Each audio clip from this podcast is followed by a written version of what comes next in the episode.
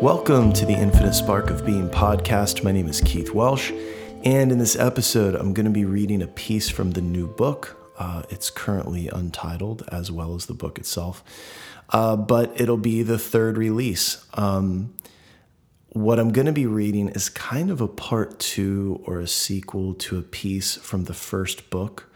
Uh, the first book was titled Agreement, and the piece that I'm referring to out of the first book is called The Agreement. Um, this type of love story has become a theme in the new book. Um, relationships seem to be the topic that comes up the most. It also seems to be, in my own personal life, relationships uh, seem to be where I've been doing the most spiritual work, the most discovery. Um, yeah, so the book kind of reflects that. But before we get into all that, if you'd like to support the ongoing creation of the infinite spark of being, there are multiple ways to do so, all of which can be found on the website, theinfinitesparkofbeing.com. Uh, there's a donation link where you can either donate monthly through Patreon or one time for whatever the amount through Venmo. Uh, both of these things help me out greatly. Uh, there are also links to purchase apparel, prints, uh, or one of the, the two Infinite Spark of Being books. Um, so that's it. Uh, here we are. Let's get started.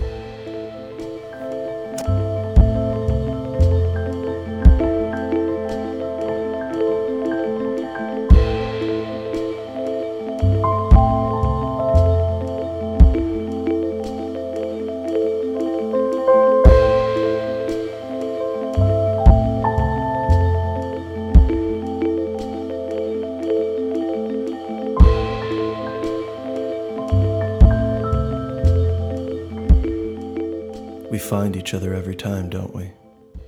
He whispered, exhaling slowly. Yes, we do, she smiled. We always do. He played with her hands and pressed his fingers into the tops of her legs. He smiled softly and sighed. A sigh? she asked. Yeah. He chuckled. There was a distance between them now, a distance that returns time and time again. What's wrong? She looked down, watching his fingers draw shapes on the tops of her thighs.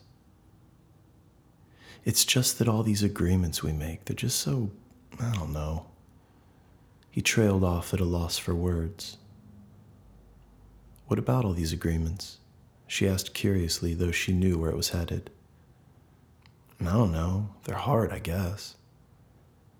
Once again, they sat there on the edge of everything, over a vast white expanse.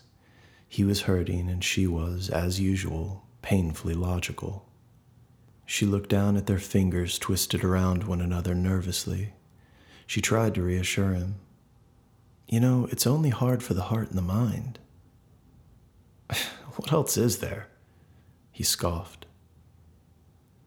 You know better than this. She smiled gently, trying to slow him down. She knew where he was going. Do I? His tone became agitated. He looked away. This again? She asked as she became irritated. She was tired of the way he became so attached. Birth after birth, it was the same thing every time.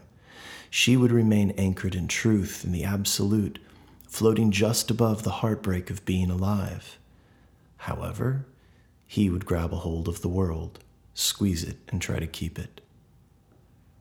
Yes, this again. He snapped back at her, turning to look her in the eyes. When are you going to stop identifying with all these feelings? You sound like a child. Well, when are you going to stop bypassing them? He challenged her. Isn't this part of it, to feel and to love? He attempted once again to appeal to her heart. Yes, but eventually we're supposed to become free of these things. Says who?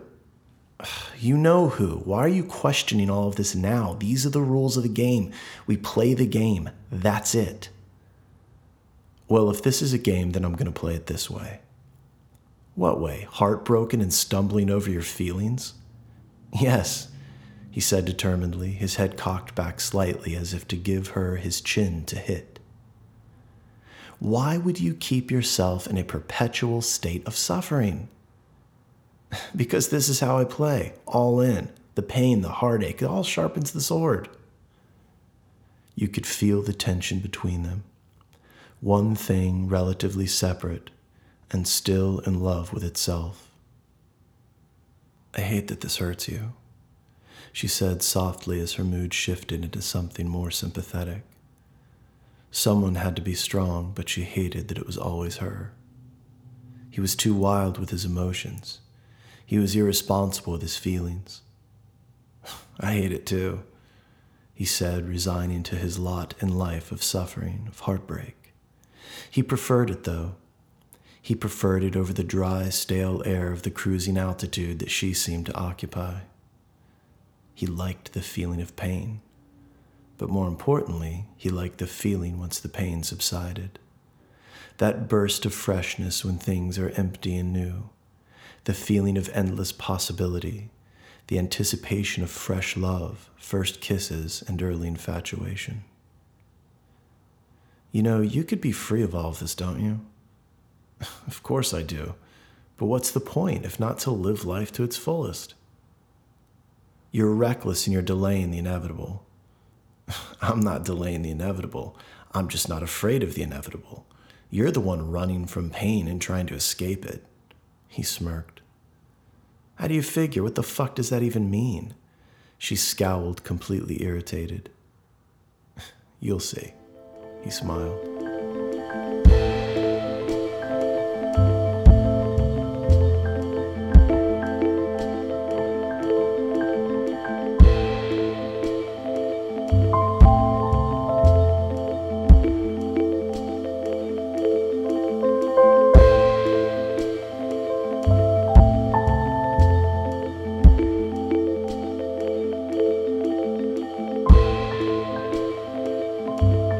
So that's a piece from the new book. Uh, like I said in the beginning, spiritually, this year or, or, well, two years has been about relationships for me. A lot of discovery, a lot of opening up. It's been really good. Um, anyway, this piece is about the idea of two souls finding each other over and over again. This obviously is fiction, but I imagine you know, me encountering this female energy over and over again and I'm not in the thing, I'm not writing in the sense of one person, one personality. Again, it's more about just the female energy. No, I don't necessarily believe in a singular soulmate or, you know, in the singular sense. I do believe in soulmates, plural. Um, I believe that people show up in my life to move me on to the next phase. Uh, it's not that I don't believe that there could be a constant singular person to do that, but so far in my experience, I don't know if I'll ever meet somebody that's going to walk me home. I don't, I don't, I'm not really worried about it right now. Um, you know, uh, these people that have come into my life that I've been romantic with for a period of time have allowed me to embrace the incarnation of Keith. The people that I've been married to or in long term relationships haven't been that. They haven't been, they, in, hmm, in my opinion, in my experience, which is subjective, there was more of a problem with me being who I am and being the way that I am. But these people that I was with for, you know, shorter periods of time um, really allowed me to embrace my personality and at times told me that these traits in me that some people found to be too much were actually the things that they liked about me. Um, they understood the difference in being cocky and being confident. You know, um, and in turn i actually opened up to them probably a bit more about you know maybe why i am the way i am. Um, you know and still wanting you know i still want that experience uh, i don't know what i want man. I guess i'll know it when i see it or experience it or whatever. Um, but yeah this idea that there's going to be this person just hasn't been my experience. I haven't pushed it in my head. I don't think that it's impossible. I just don't know what it looks like. So far in, you know, this birth for me, it's kind of leads to separate beds and just being weird roommates until we finally call the fucking thing. And I don't want that.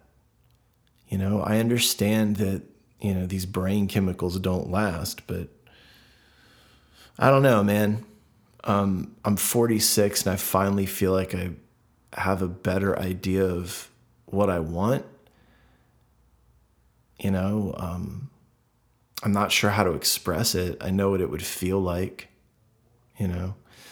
But yeah, so this piece was really about my, you know, the incarnation of Keith, this Keith thing, its relationship with the the female energy, not necessarily a specific woman per se, but just really like, you know, what what my experience with the female form has been like, you know, or the female energy or, or whatever that thing is.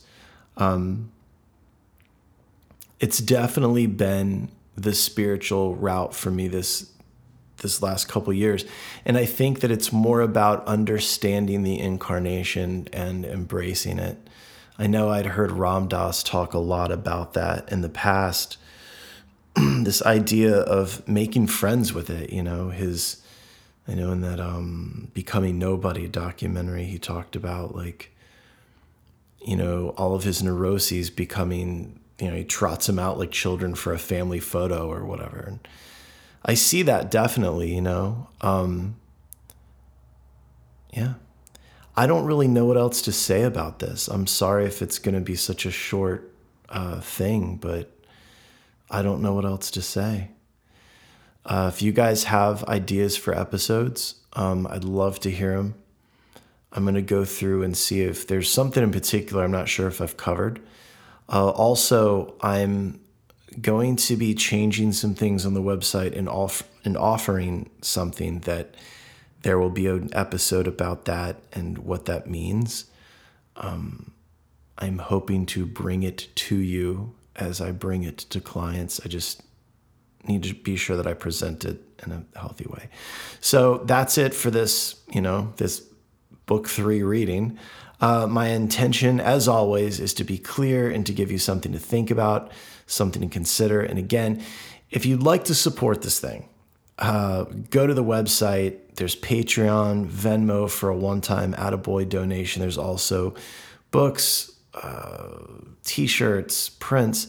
Also, if you're buying the book, please do it through the website. Um, I know that there's copies, old copies on Amazon, and I'm not sure what's up with that. I don't even know if I get any money from it.